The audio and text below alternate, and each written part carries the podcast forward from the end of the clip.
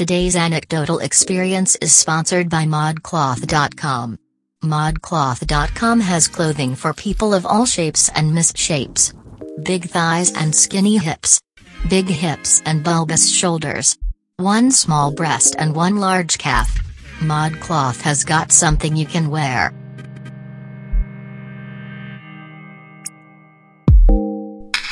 We have another episode today on Monday. I'm squeezing it in. Never gone a week without posting an episode. Maybe I should take a week off. No, what would I do? I'd do nothing. I have no life. I have no friends. Nobody loves me. Phil Pointer is our guest today. Phil's back. This was fun. We talked about should you leave an area if it's dangerous, even though you call it home, even though it's familiar, but should you leave to protect your family? Yeah, we get into that. It's uh it's intense. If you want a podcast full of goofs and gags, you got the wrong podcast. You got the wrong episode, and I think you might actually have the wrong podcast. But we had fun. You're gonna have fun. I love you. Like the Facebook page, please. All right, I'm just filling the rest of the time now. Let's do this with my man, Phil Pointer.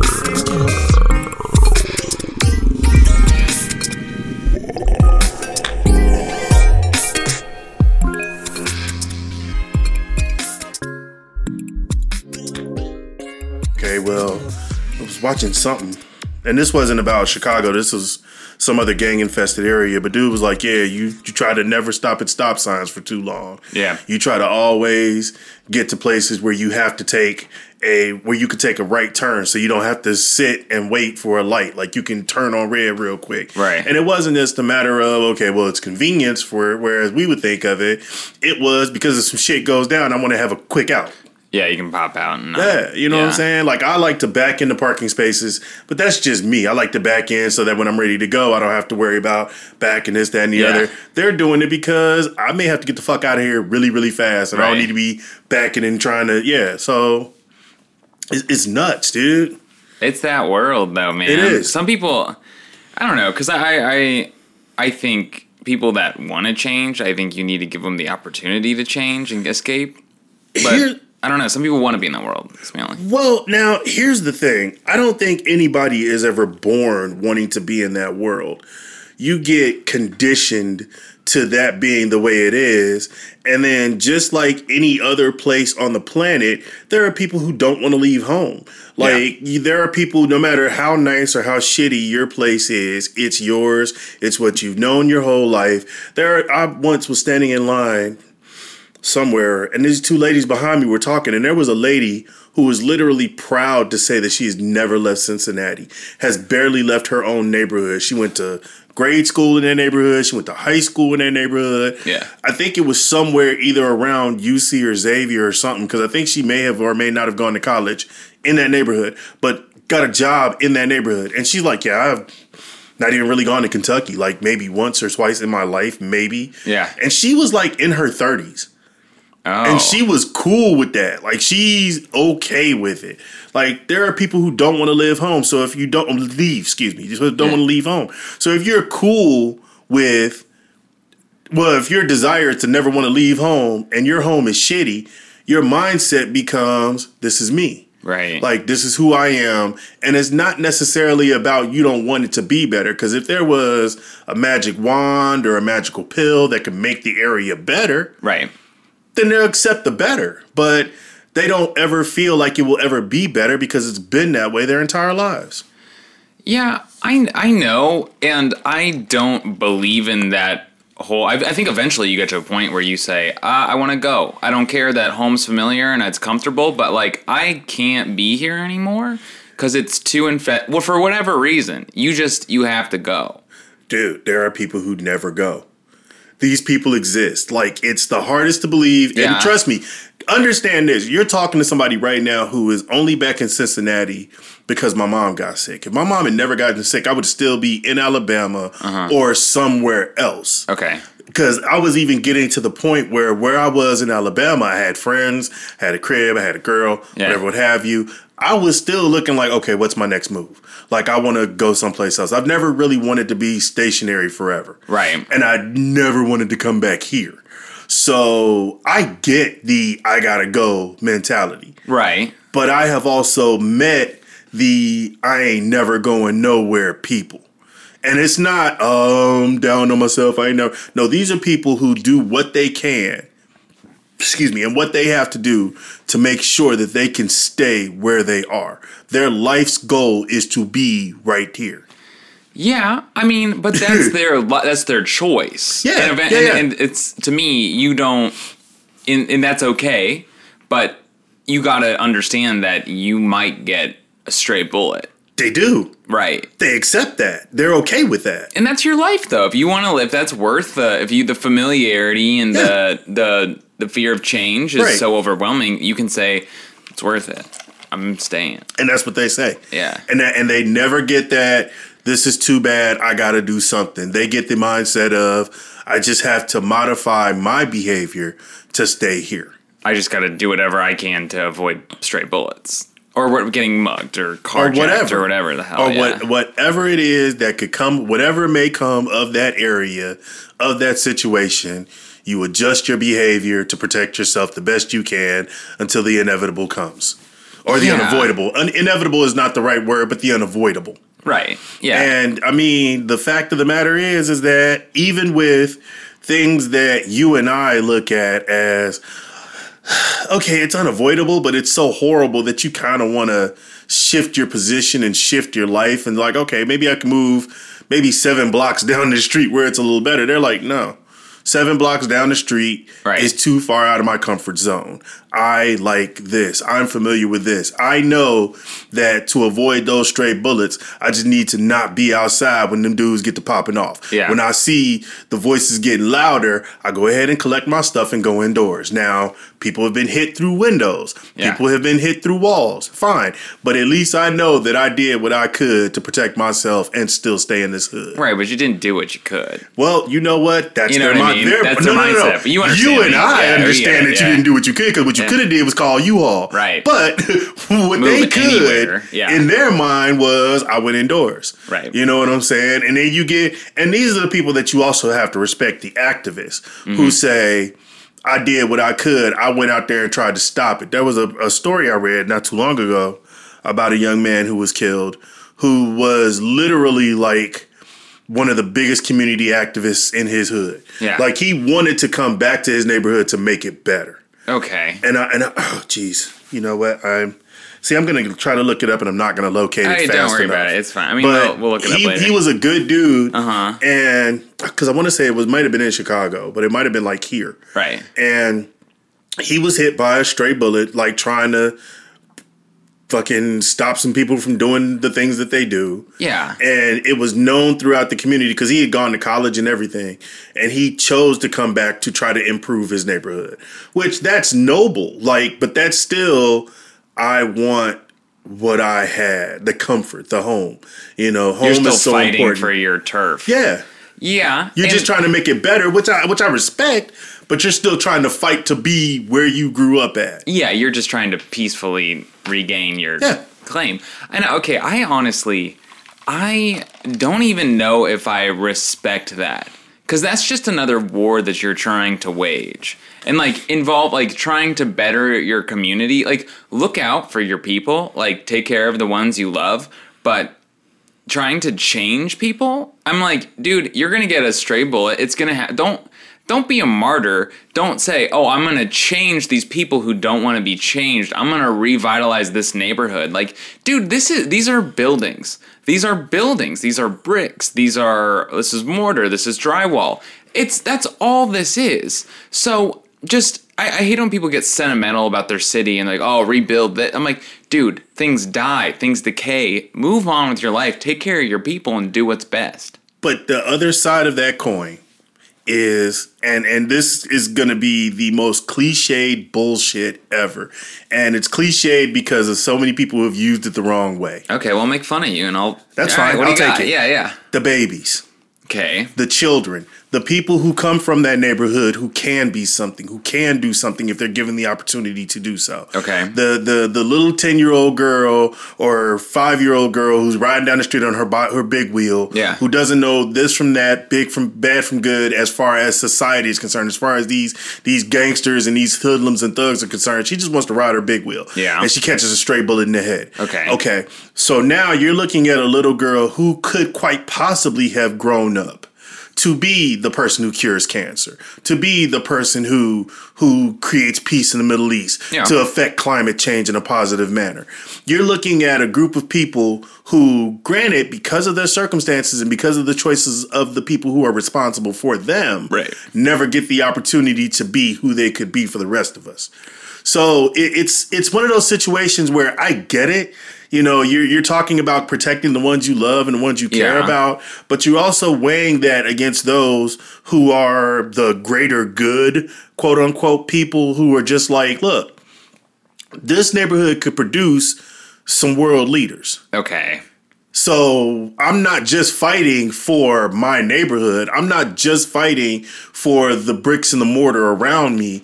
I'm fighting for what this area could produce. Yes. No, I know what you're saying. And what this area, I think we're confusing the area with the people of the area. I get that. So I think I get that. Like you said, uh, yeah, exactly. I think these people need, I think it's part of your responsibility as a parent to get your kids the fuck out of there. And I don't disagree with you, not even one little Right. bit. But I've met so many of those parents whose mindset are ingrained in staying that those kids never get the chance Yeah. to do or be anything else. So, if nothing else, the mission of that is to show these people okay, even if you don't want to do anything else, Yeah. don't pass that mentality on to your children. Let them decide for themselves. Because some of them, like you will find in these kinds of areas, you will find people who will downgrade, downgrade, make fun of, Okay. shit on Yeah. anybody who is looking at trying to do different, trying to do better. Like they're looking at them, and you know, with kids, peer pressure is everything Right. for children. So when you're in those formidable years and everybody around you, and I'm not just talking about your peers, I'm talking about your parents and their friends, Right. are looking at you going, "Why the fuck you want to leave here? Why you want to get about the hood? What's wrong with the hood? Yeah. okay, we got this, we got that, but all you got to do is this, this, this, this, and this, and you be cool, Right. You know what I'm saying? All you got to do is join the gang. All you got to do is tote your gun. All you got to do is watch where you turn, watch who you talk to, watch how you do this, and you cool right here. You ain't got to go nowhere. And they're now slowly but surely decaying this per this child's mentality and this child's desire. They're eroding away this child's Right. want to get out. Now, of course, we all know that there are some who are strong enough who are mentally just geared towards getting out regardless. Right. What I, yeah. You will find those, but why not give more of that mentality instead of just writing off the neighborhood? I know what you're saying, and I know it's it's it's an impossible question. Bad company corrupts good morals, and it's but what are I think. I mean, I guess what it comes down to is schools, because a lot of times Yeah. the parents are the ones saying, uh, "Hey, no, just don't go around that corner. Stay Yeah. away from here, and we can hang out. And this is part of our life. Don't leave us." Right. But so I, I don't know, man, because that's what it is. You got to break the cycle, Yeah. somehow. But I and I think the way you break the cycle is you say, "You want to live like this? Do you? Cool. Do you not? Well, then you gotta flee. Go to this neighborhood. Go to this boring ass neighborhood where no one's getting shot, but it's cheap as fuck, and there's a decent school."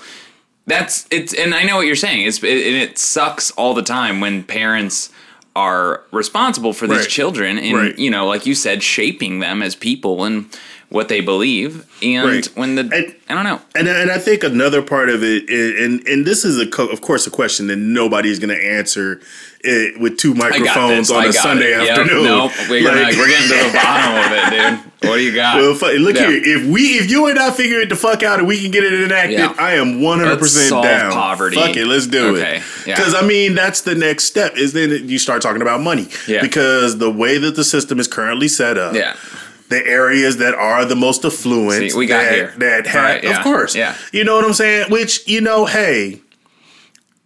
At a certain point, you have to again look at the the pros and the cons, the good and the bad. Yeah. When you sit there deciding, do I want to be a martyr or do I want to just take care of mine? Yeah. Because in all honesty, I was raised by people who martyrdom was not a bad idea. You know, because Like martyrdom in this. Well, of just trying to take care of the world, the greater oh, good. got it. Taking care of the people, doing everything Well, you it's a can, savior exhausting. complex too. It's not exactly all Hey, pure. look, you know? I'm not gonna say that there was no personal gain to it. Yeah. I'm just saying that that idea was not the bad idea. It was Okay. a good and noble. Whereas me personally, I figure, you know, the whole saying, you know, what is it? Think globally, act locally. Yeah. If I get mine to do right, Right. then if I give mine the opportunity, then there's a possibility that they can be able to take on the problems of the world or what have you. Dude, and that's And- I know what you're saying.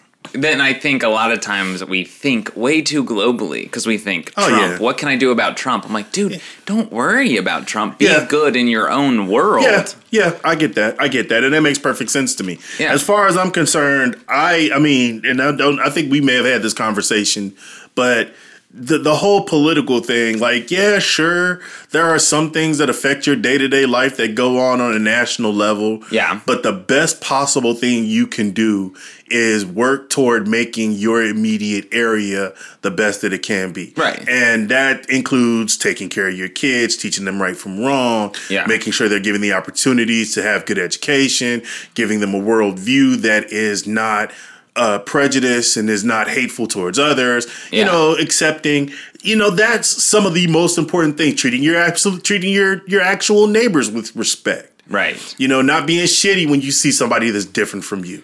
Yeah. You know, like that is going to always be way more powerful.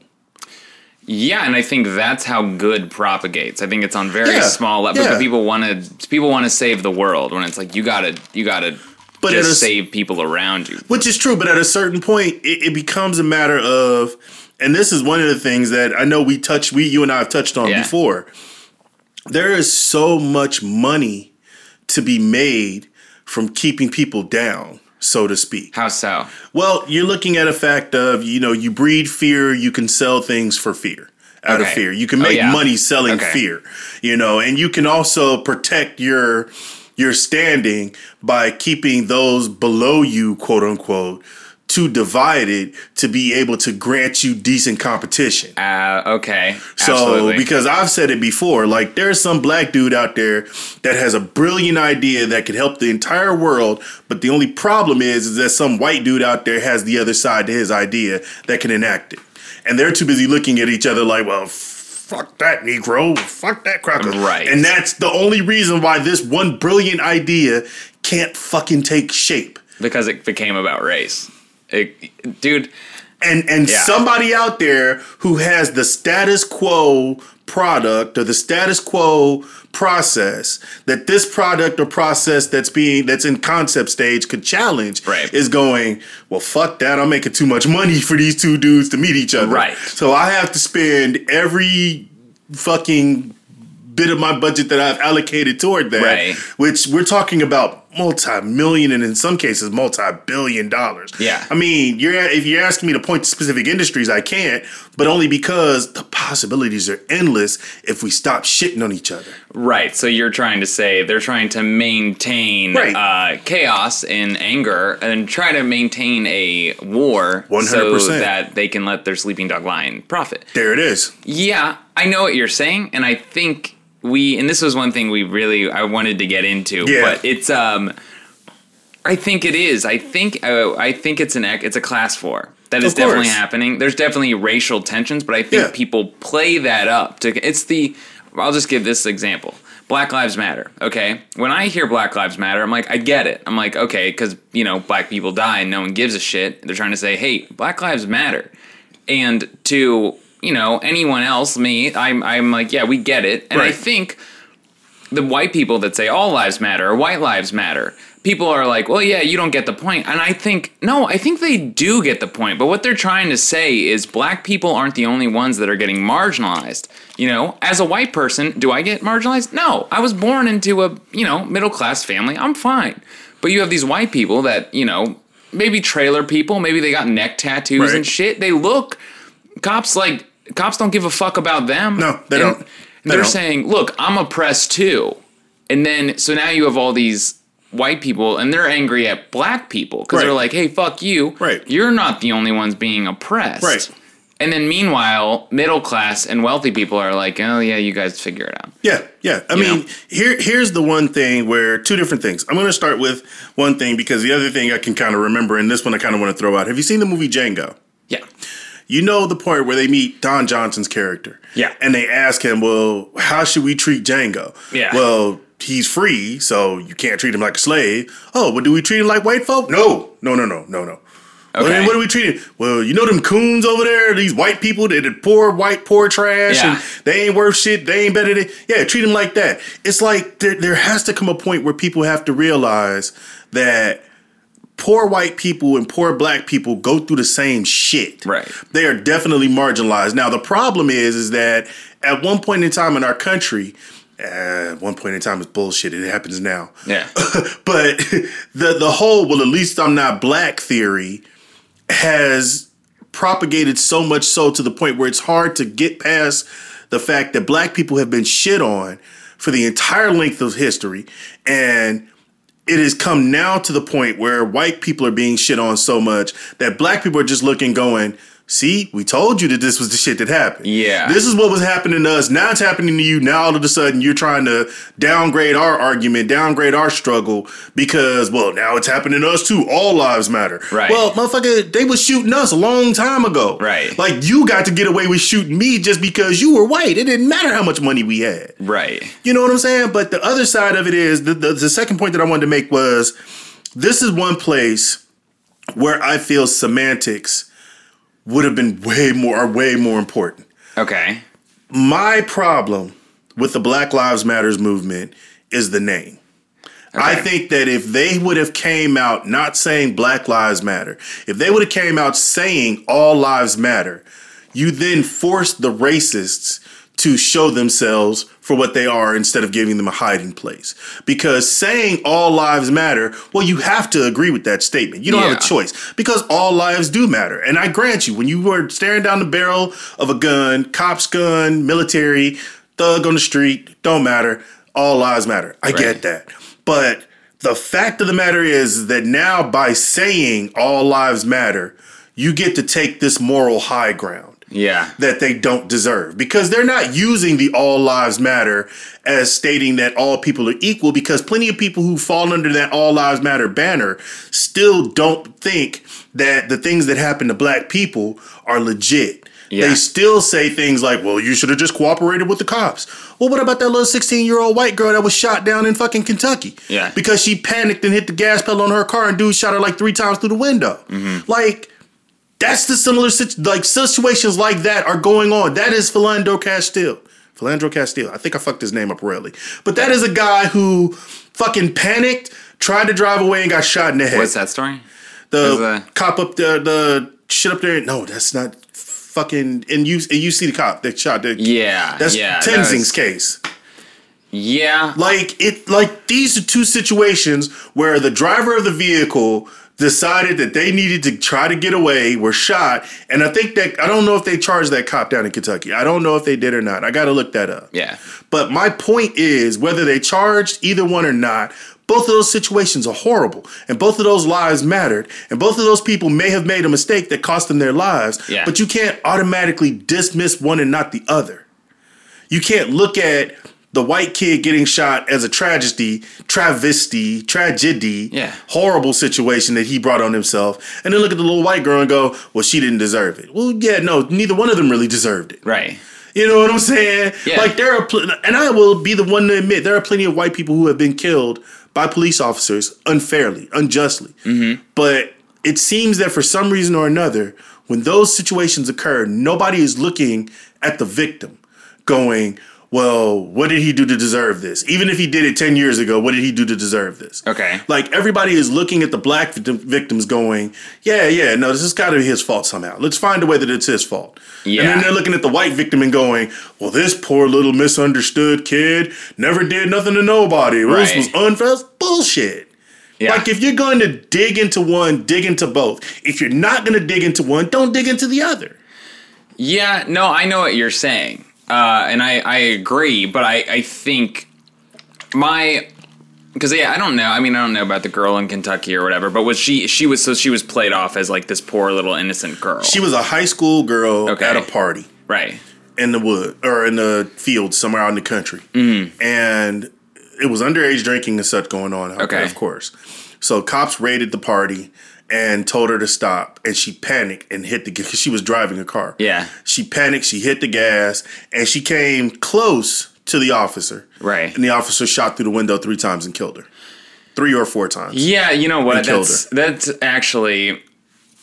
And then, but And- but, but- you saying their overall story was like The poor little they white girl never gets shot. tried to dig into her past. They never tried to look up her tweets on. on She just remained a saint. she just remained this young girl who should not have been killed. Whereas I've heard that old dude that got killed up here, he had weed in the dashboard. He had been arrested a bunch of times in the past. Oh, there's vi- there's Like, video of him too, and Yeah. there's yeah. I mean, Yeah, like everybody dug up his past, and I'm not saying that he has a clean past. Yeah. but when you're talking about the situation in specific where he was killed by this officer, Yeah. do we really need to bring up 10, 15, 5, 6 years ago? Well, I mean, sure, but if you're gonna do that, do it for the 16 year old girl as well. That's all I'm saying. Yeah, That's all I'm saying. Yeah, you know, I and you're right. So that to that point, um, I'd say if it was, I don't know. I think obviously there's racism in our country, Yeah. and it's not Yeah. just completely like socioeconomic. Right. It's there's racism. Um, so I do think, yeah, in that case, we found a way to like you know they made the story about this black dude probably had it coming, right? Right. And the, Right. versus this 16 year old girl who almost ran over a cop, Right. Um, and even with perpetrators of crimes, Yeah. it's the same theory because. As Well, we want to know we got it right. Well, but see, that's just it. As of right now, even though you have okay, you have a black person who murders somebody. Okay. And they're, of course, wanting to paint him as this thug, this lifelong animal who had no respect or caring Right. for anybody else. No, no, no. He knew what he was doing. There's no problems there. Whereas you have a white kid like Dylann Roof who shoots up a church. Was that Dylann? I think I fucking Oh, in like name South too. Carolina or whatever. Yeah, okay. I'm I'm gonna re- retract the name because I don't really I don't Yeah. uh, that might be his name. Yeah, but I'm not fine. sure. Yeah. But he goes in and suddenly it's about it's a mental health issue. It's what what problems were going on, what influenced him. Yeah. You know, he was always a good kid, and now all of a sudden it's like you get tired of hearing that narrative being twisted depending on the the race of the perpetrator. Right. You know, you want it to be, you know, this black kid, he had all kind of crap going on in his neighborhood. He never really wanted to be a bad kid. Or you want to hear this white kid has been a lifelong racist. He's always wanted to kill some people and now he's gotten his chance. He's a monster. Like you want to hear the same narrative for these similar crimes instead of always having to go, Jesus, they they made this kid look like a monster and this kid look like a misunderstood saint who just had a, who just had a problem. So they make it. Yeah, that's interesting. So they make it, which I mean, it's it's crazy because I think the more insidious is the person, the racist, the psycho Yeah. racist, versus yeah. and I, I yeah, I don't know. I guess maybe that's so. You think there is? I guess it'd be media is trying to paint like Well, and see, media to me is a tool. Like they're they're not. Oh, it's entertainment. I it's think. in- Well, yeah, and we had we talked about Yeah, that yeah, too. Yeah. media is definitely it's entertainment. It's about ratings. I will grant you that. So the more you can sensationalize a story, the better off you are. But in that sensa- in that sensationalization, yeah, you end up with a society that has a view of the quote unquote other side that allows them to distance themselves from them and to not look at them as equal and even. yeah, You know, you have a bunch of white people in the suburbs who see all black people as monstrous killers. You have a bunch of black people in the hood who are looking at white people as all these mentally ill motherfuckers who are going to get off anyway. Yeah. And at the end of the day, everybody's looking at each other going, well, I have no reason to fucking worry about him or to deal with that white kid when I got shit in my own prob- backyard going on. Okay. Instead of going, this is being done to us, to all of us Right. for whatever reason and to investigate those reasons. My opinion is the reason is money, is finances. But this is being done to us, black and white. Right. You know, they're they're killing us they're spinning the story to not get to make us not really see each other as equals, Right. And to to continue to breed dissension among us, so that way we can never give each other the benefit of the doubt and stand together against this machine that's that's been in operation. Yeah, so to- you think shit on us. cooperation and Yes. working together is not profitable for Yeah, it's not. I agree. I Because totally agree. It, thre- it threatens Yeah. their their control of the power yeah, because people working together could probably accomplish a lot of things. a lot. yeah, And, it, and if nothing else, it breeds competition. right. And that and that right there, I mean, let's be honest, it's the reason why people cheat.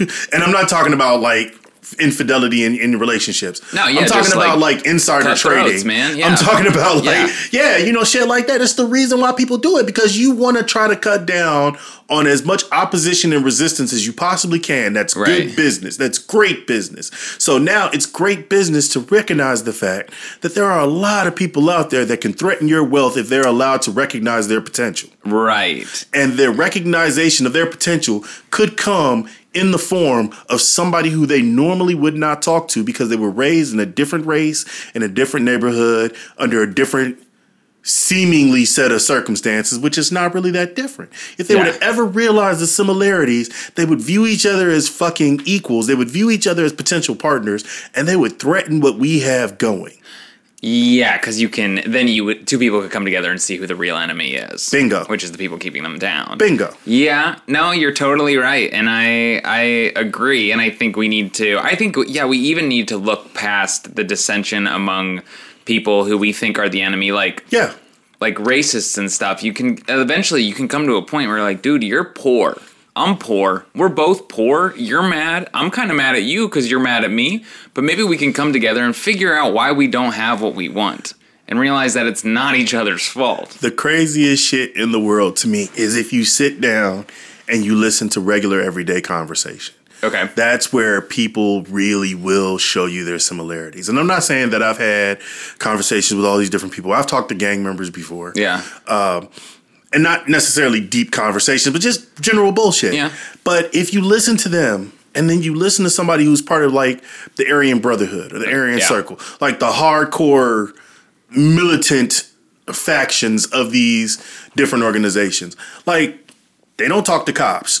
Yeah. just like just like hood gangsters don't. Yep. Uh they keep their head on a swivel just like hood gangsters do. Mm-hmm. They like to have bitches and smoke weed just like hood gangsters. Like it's so many similarities among these people that it's like, okay, if we were to produce a checklist and you were to go down this checklist and check off all the things that you like or you don't like, like literally the only thing that's different between you motherfuckers is race. Yeah.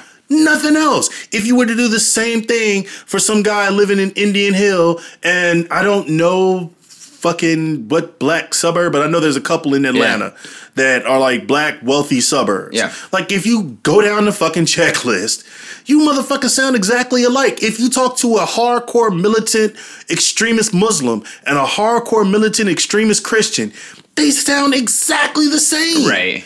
Like there is no fucking difference in their ideologies whatsoever, except for the fact of I pray this way, you pray that way. Right. I have this skin color, you have that skin color. They tell me this on the news about you, well, they tell me this on the news about you, so we can never be friends. Bullshit. It's, I mean, it, it's funny, but it does become a thing that they're so passionate about. Is Yeah. their brand of whatever it may Right. be? When in reality, it's like, because I remember meeting someone, because my sister-in-law law's a huge Ohio State fan. This is a real basic example, but it proves my point. Yeah. Uh, huge Ohio State fan, hates Michigan. All right. And then, like, someone we met was a huge Michigan fan, like, hated Ohio State. And it was Right. funny. I'm like, you guys sound exactly alike, but instead of the word Ohio State, you're saying Michigan. And you're right with religion, it's the same thing. Yeah. Like you both are such zealots. I think you could really get along with each other if you could just realize that it's all the same It's all the same shit. Yeah. It's all the same ideology. It's all the same basic principle of, excuse me, this is something that makes me feel good about myself and about Right. my life. right, my worth You as know, a person. Yeah, Yeah, Yeah. and and if you stop it there, yeah, and for everything else, you look at the the different uh, the uh, similarities between you and somebody you've been taught to hate. Yeah. You realize very very quickly that to accomplish the goals that your religion or your belief system has told you need to be accomplished, they're fighting for the same things. Right. Like people don't understand fundamentalist Muslims hate gays just as much as fundamentalist Christians. Mm-hmm. Like they have no respect for that lifestyle whatsoever. Right. And it's like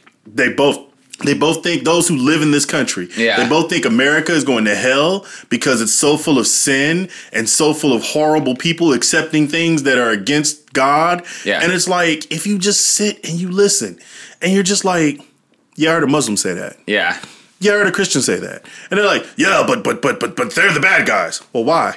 Well, because Yeah. the honorable prophet Elijah Muhammad or because the Lord Jesus Right. Christ. And it's like, well, okay, I get it. There's different both- yeah. guys, but let's take the guys out of it for a second. Right. And look at what it is you believe about these different aspects of, Yeah. of society. Just hang out and talk about how much you hate gay people, and you might get along. there's a video that I saw it was an animated video where this Muslim and uh fucking redneck were like clowning. Mm-hmm. Yeah. Oh god. Now this video I really want to find it, but it was They're just, connecting on that they, sort of they started Yeah. to connect on Yeah. levels of like rate or gay people and Yeah. government and and fucking things of that nature. They were just like they found out they had so much in common, Right. That it was like, well, geez, I don't even know why I hate you anymore. Even down Yeah. to guns, like they started exchanging information about the weapons because the Muslim Yeah. dude had an AK forty seven and the redneck had like a shotgun.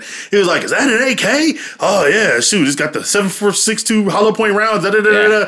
Well, your shotgun looks pretty nice too. I like that. They're like, "Yeah, we're Yeah. fucking buddies." People are all the same. They are all the goddamn. If you take a fucking hardcore racist and a hardcore black supremacist and you put them in a room and you cut off the oxygen supply, they're both gonna die. No Yeah. genetics are gonna keep either one of them alive, so the super race bullshit does not exist. Right. And I think a big thing is uh, it's the fact that we don't want to listen. We want to know don't. who the enemy is. We do. And I think We we, know if we do listen, we might realize, like, oh shit, it's just a guy like me. Yeah, We're yeah. all the same. And he just has a different means to an end. It, it's so much easier for somebody to tell you who your enemy is than for you to do the research on your own. Dude, it's a lot of work. It is. It's a lot of work to It listen. is. Ignorance is just a way of saying, I'm.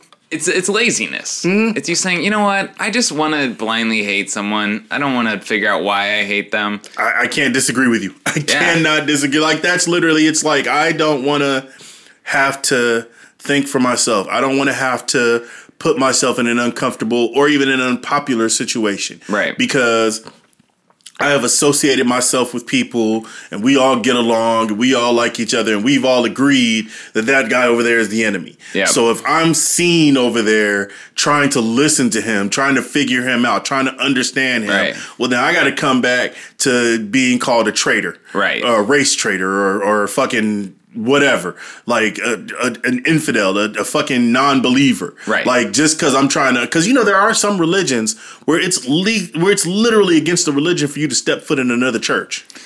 Yeah, I mean, I Like, think if I'm not mistaken, I think I don't know, I don't think it's Mormon, but I think Seven Day Adventist. Yeah. like it is literally against their religion for you to step foot in another church. Yeah, I mean, I Or think a lot of of, the it- faith. A lot of religions, I think it's Yeah. ultimately it's they try to discourage just Yeah. curiosity. Yeah. and reason being, I think you open yourself up to a lot of uh, questions. Yeah, and yeah, and I and I, I mean, Yeah. I, I love my family dearly and the people that raised me, family, extended family. Yeah. but if you are in doubt yeah, of the belief system that has been indoctrinated to you since childhood, right. then you are pretty much sinning. Yeah, by having questions and having doubts. And you you just need to recommit yourself right. to the religion to the faith mm-hmm. rather than to actually explore options. Yeah, and That don't is- speak up. yeah. Don't. Don't ask don't. questions. don't do it. Don't do it Yeah, nah nah don't do it because you i mean you will be ostracized you will be put on the list of enemies Yeah. like you will be even even to a point where you will be pitied. Like people are like, Oh, you poor thing. I'll pray for you. Yeah. yeah, Yeah. You will be condescended to because it's like it's seen. Doubt is seen as a sickness.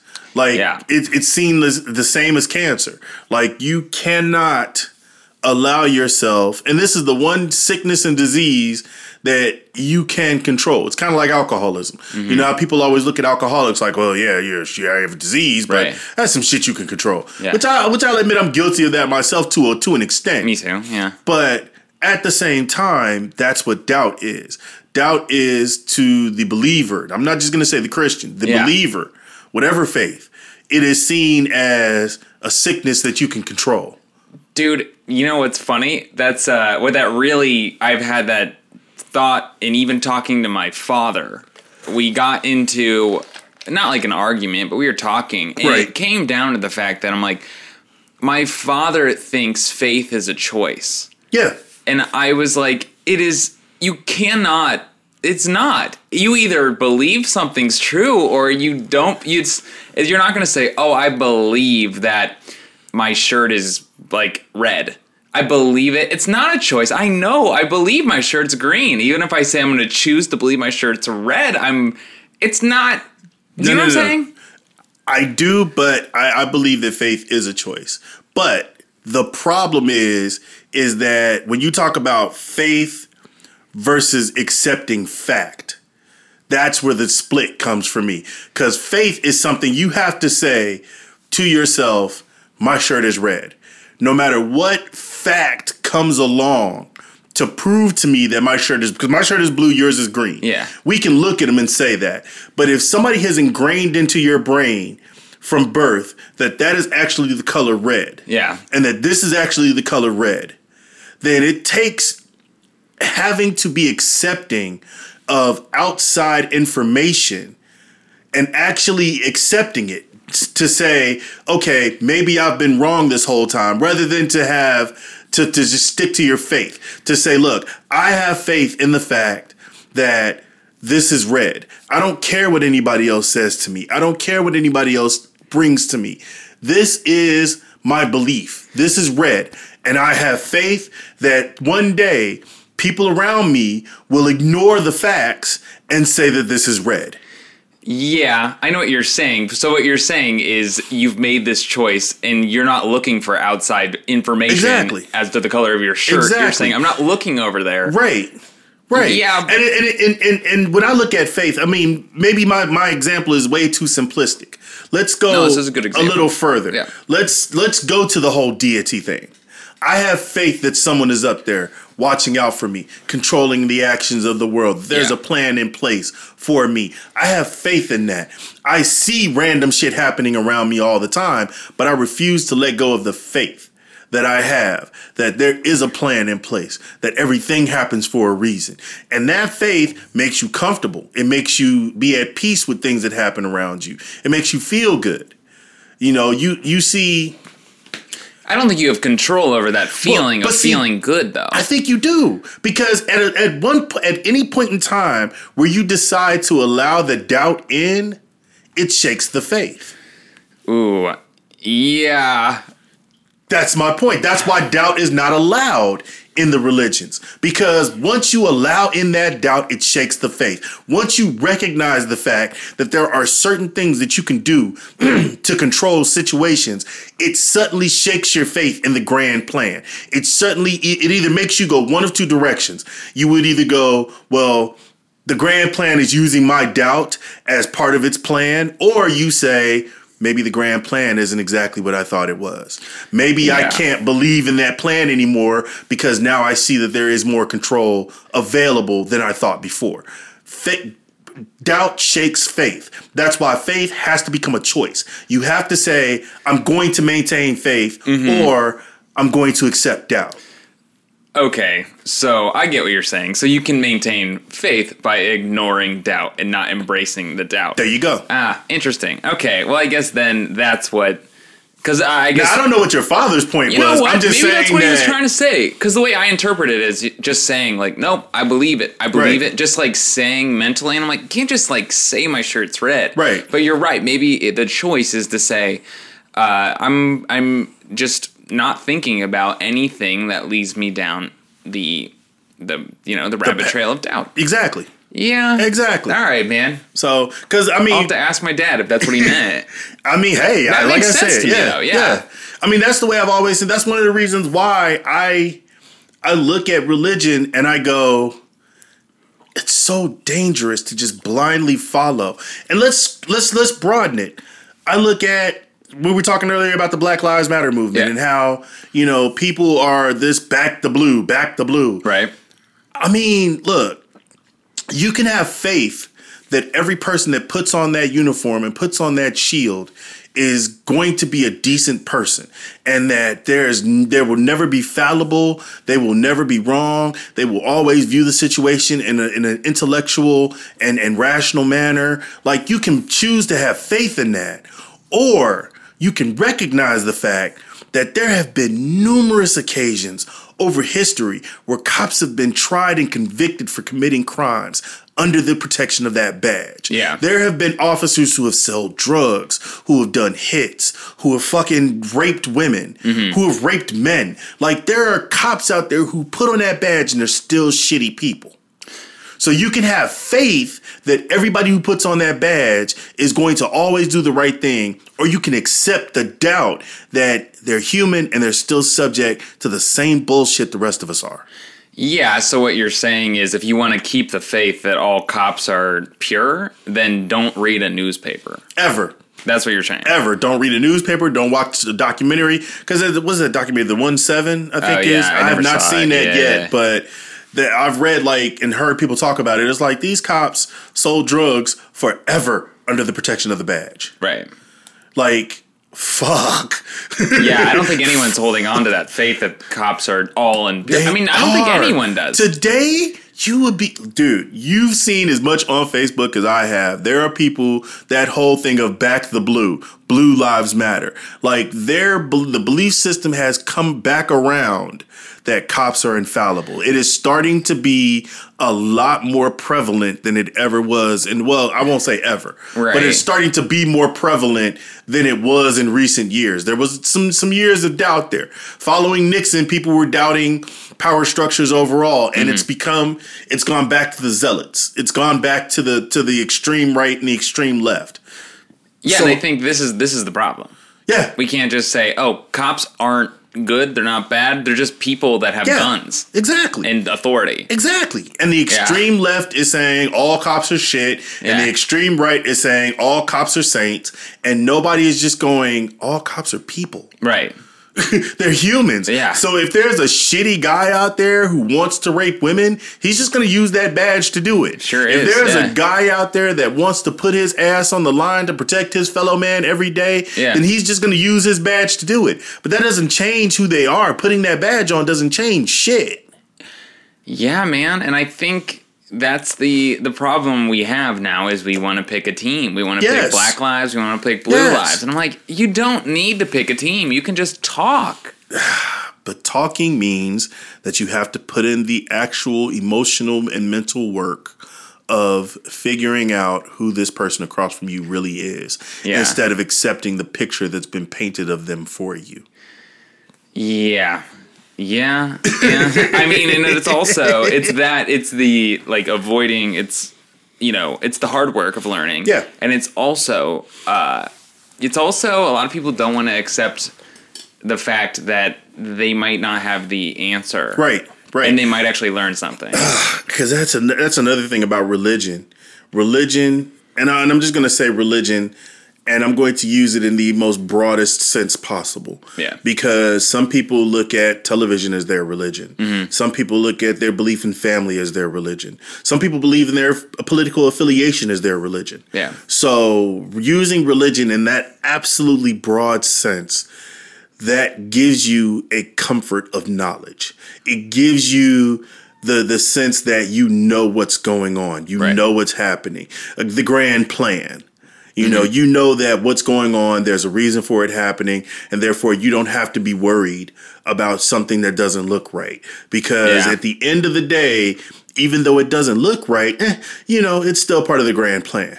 Whereas once you start to accept that doubt, once you start to realize that every day is different from the last, every situation is different from the last, every person is different from the last, Right. then you have to do the work of square one with every person, every day, every situation.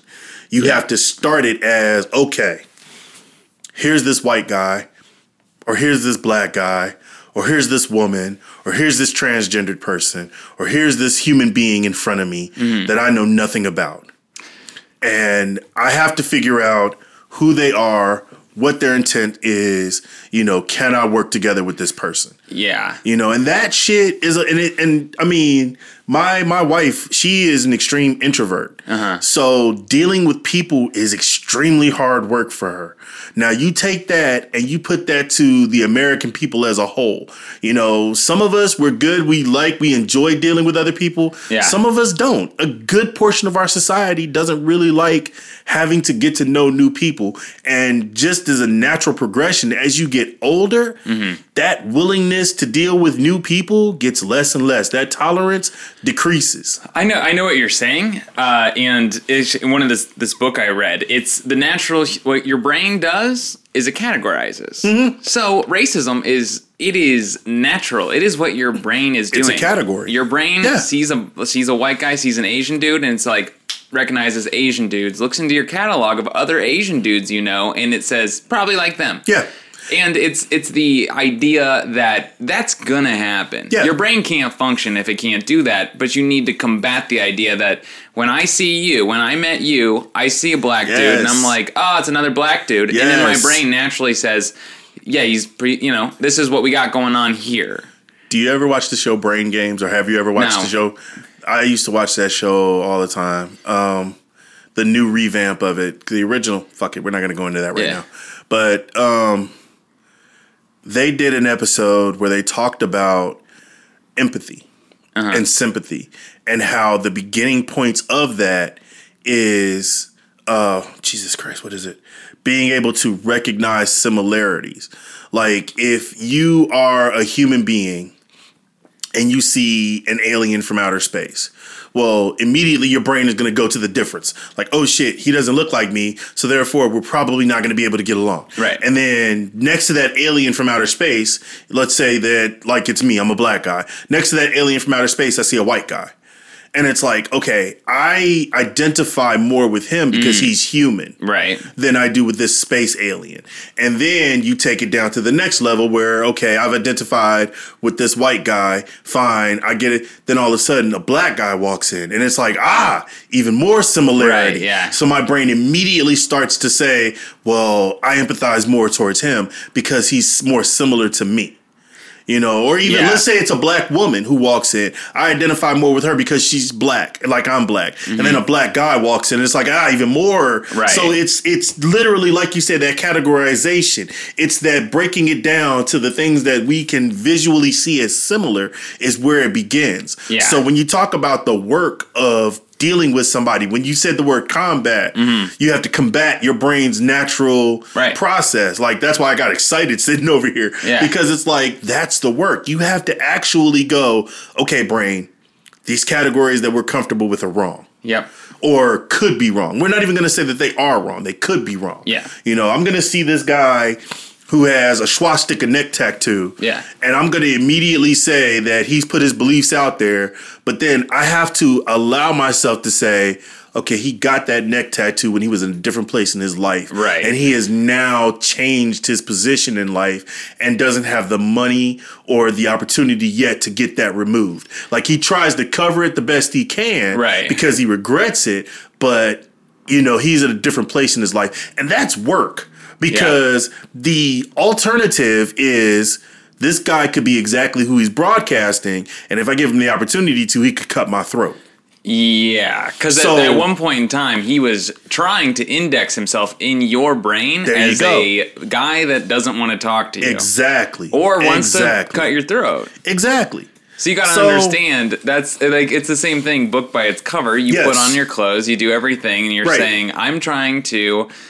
Give off this vibe when I meet people. They'll be like, "That's a that's a dude wearing a suit." They're like, "I'm gonna treat them like I like dudes in suits." Right. Right. So it's the yeah, and and it's the idea that you gotta. If, all right, let's say people that are super racist. Okay. Mm-hmm. Um, let's say they the reason they're super racist that maybe they every everyone in their life. Let's say they hate Mexicans. Mm-hmm. all right, because in their life, uh, Mexicans came into their neighborhood, started shooting people up, and like running. Uh, I don't know gangs and all sorts of shit, whatever.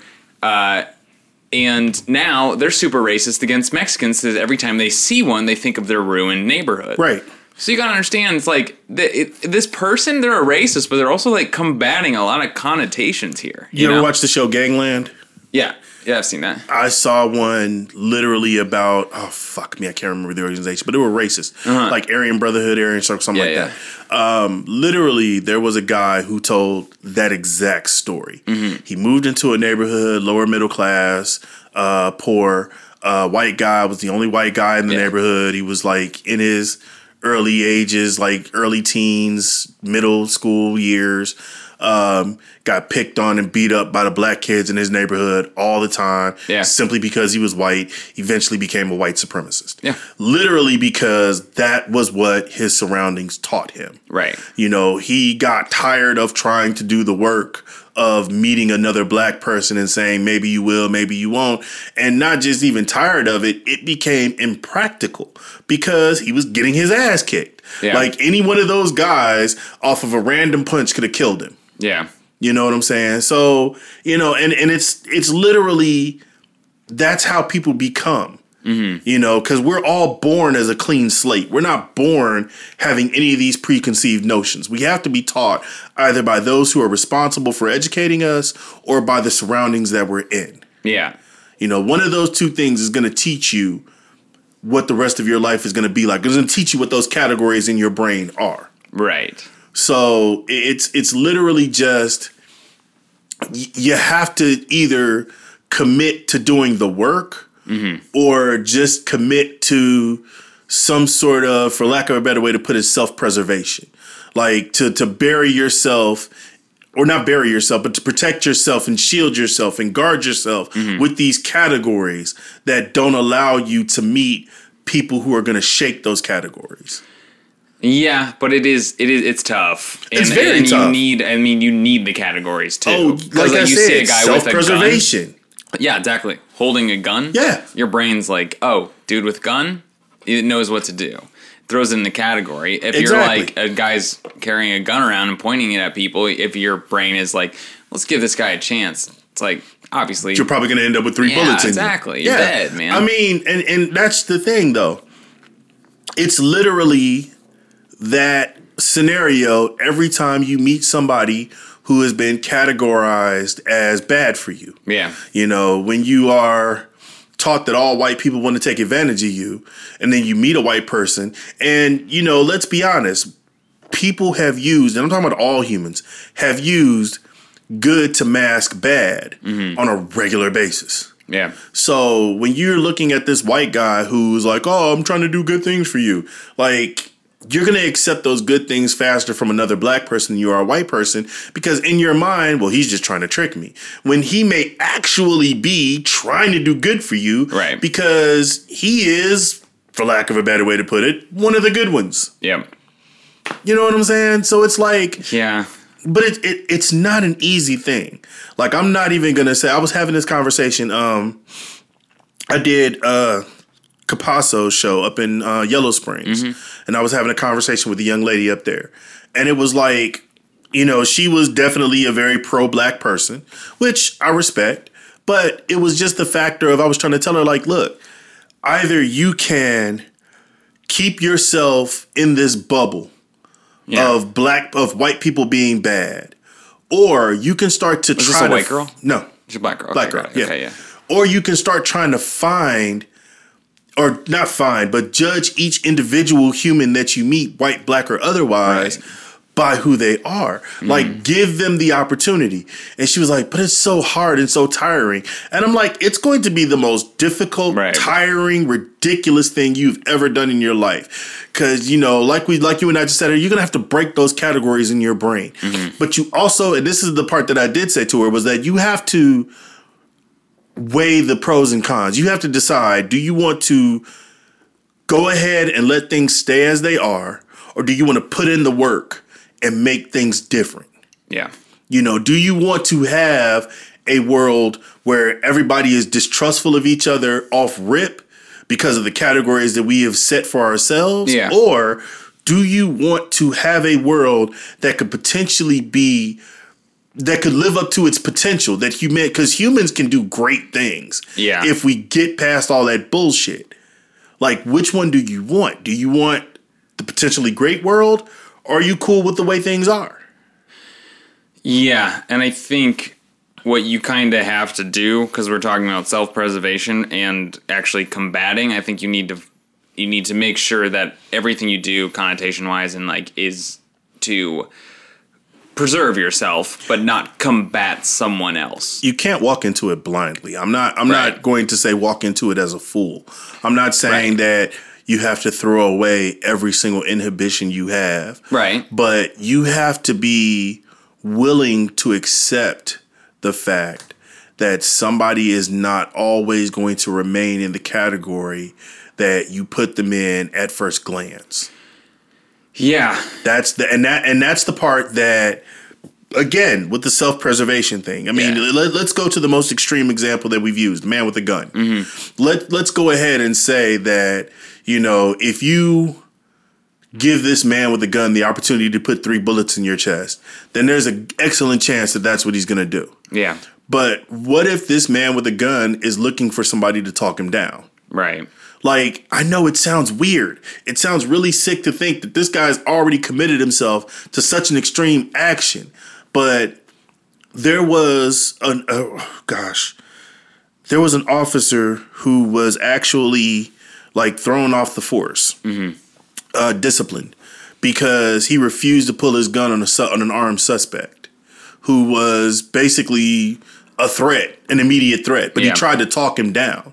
Several other officers showed on the scene and ended up killing this young man. He was, I want to say, he was Latino, mm-hmm. the the the the assailant Okay. but you know, and they, they threw the officer off the force because they said that he didn't follow protocol.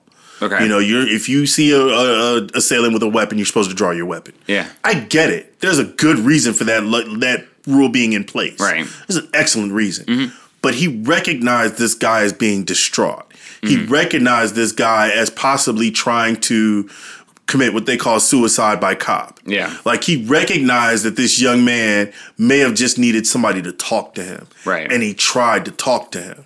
Yeah. Now, again, unfortunately, the situation ended up as it did, but that's when you talk about extreme circumstances or extreme examples, that's a young man whose life could have been saved if more people had thought like the initial officer on the scene.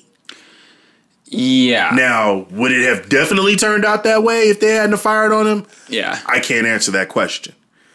And that's where the combat's going to come in at. Everybody's going to talk about the what ifs. Right. I get it. I'm not blind to the what ifs. But I also want included in the what ifs, what if he could have been talked down?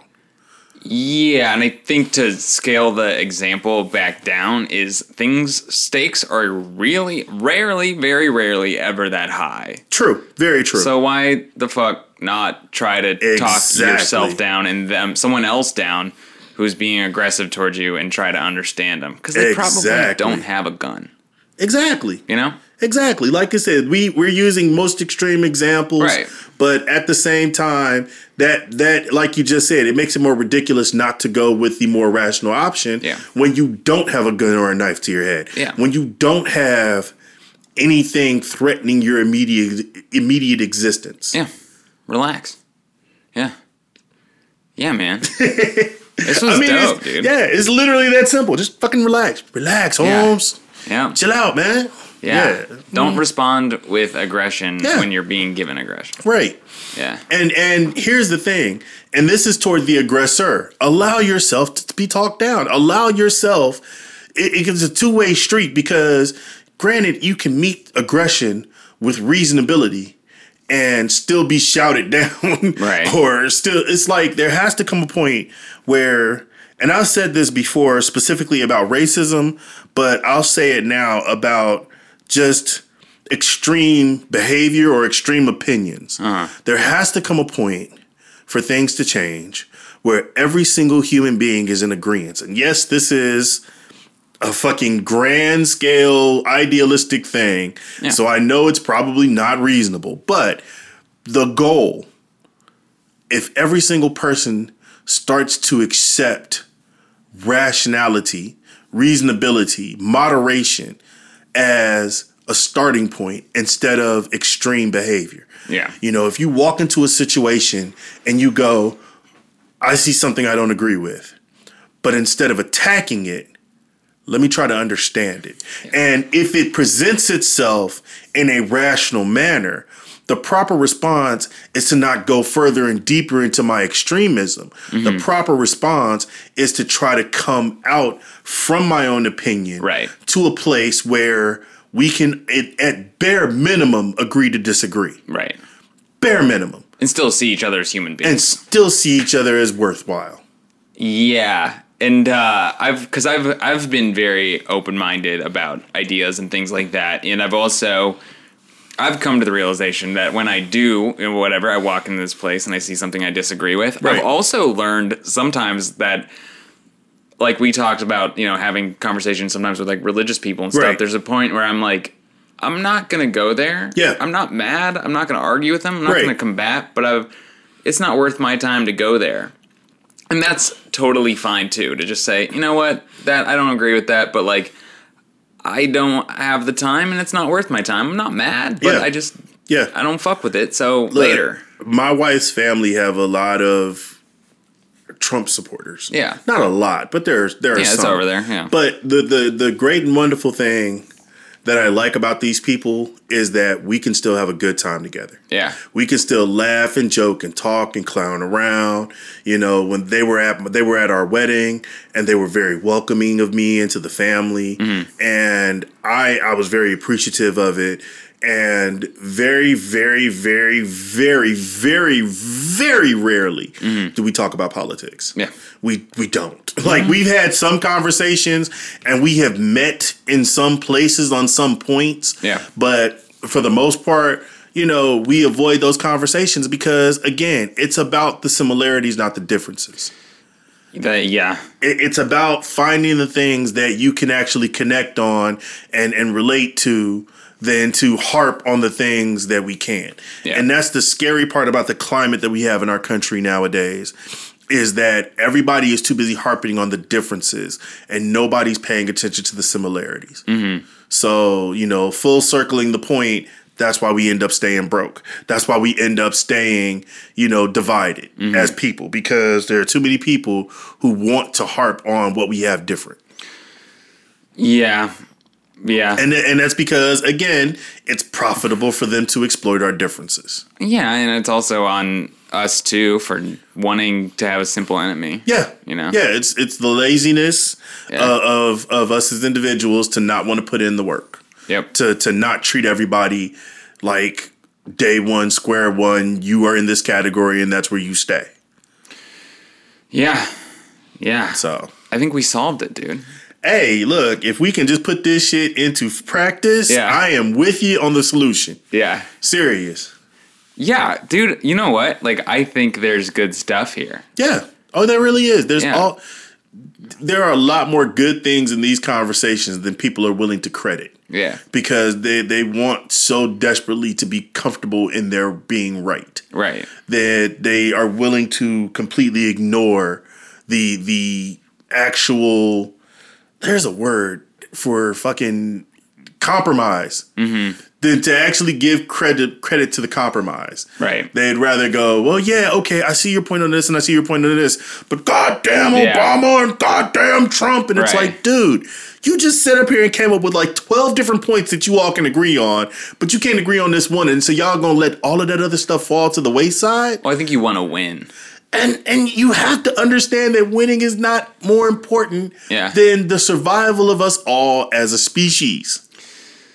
Yeah, I'm going way Some too far with that point. yeah, I don't know. I went Some way too far with that point. it, I understand that I went too far. I went too far. I get it. But I, I, no, I don't. I don't think you did. I think that it's kind of it's. Do you want to be right or do you want to live in peace?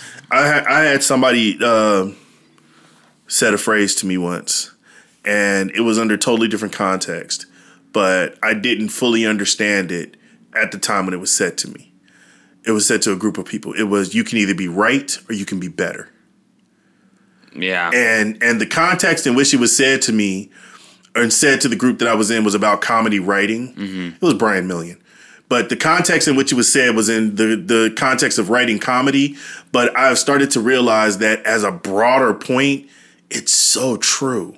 yeah, You can either be right or you can be better. You can take what you have and what you know and say that this is it, this is the way it is, this is the end all be all, or you can go out and meet people who can enhance your life, who have d- opposing viewpoints.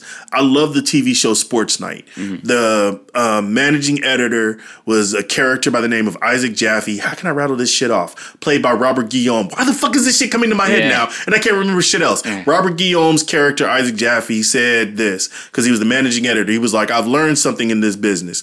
If you're smart or if you're dumb, surround yourself with smart people. If you're smart, surround yourself with smart people that disagree with you. yeah, That's how you be successful. Shit. yeah. You can either be right or you can be better.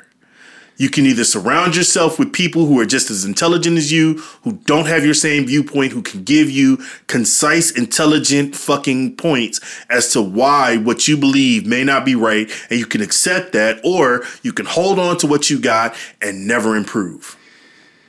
Yeah, it's kind of yeah, it's kind of like the bigger man argument. You know what I mean? Yeah.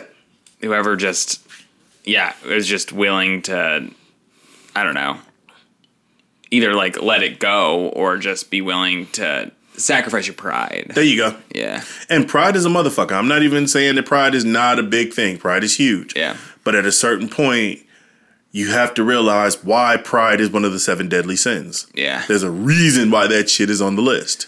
dude.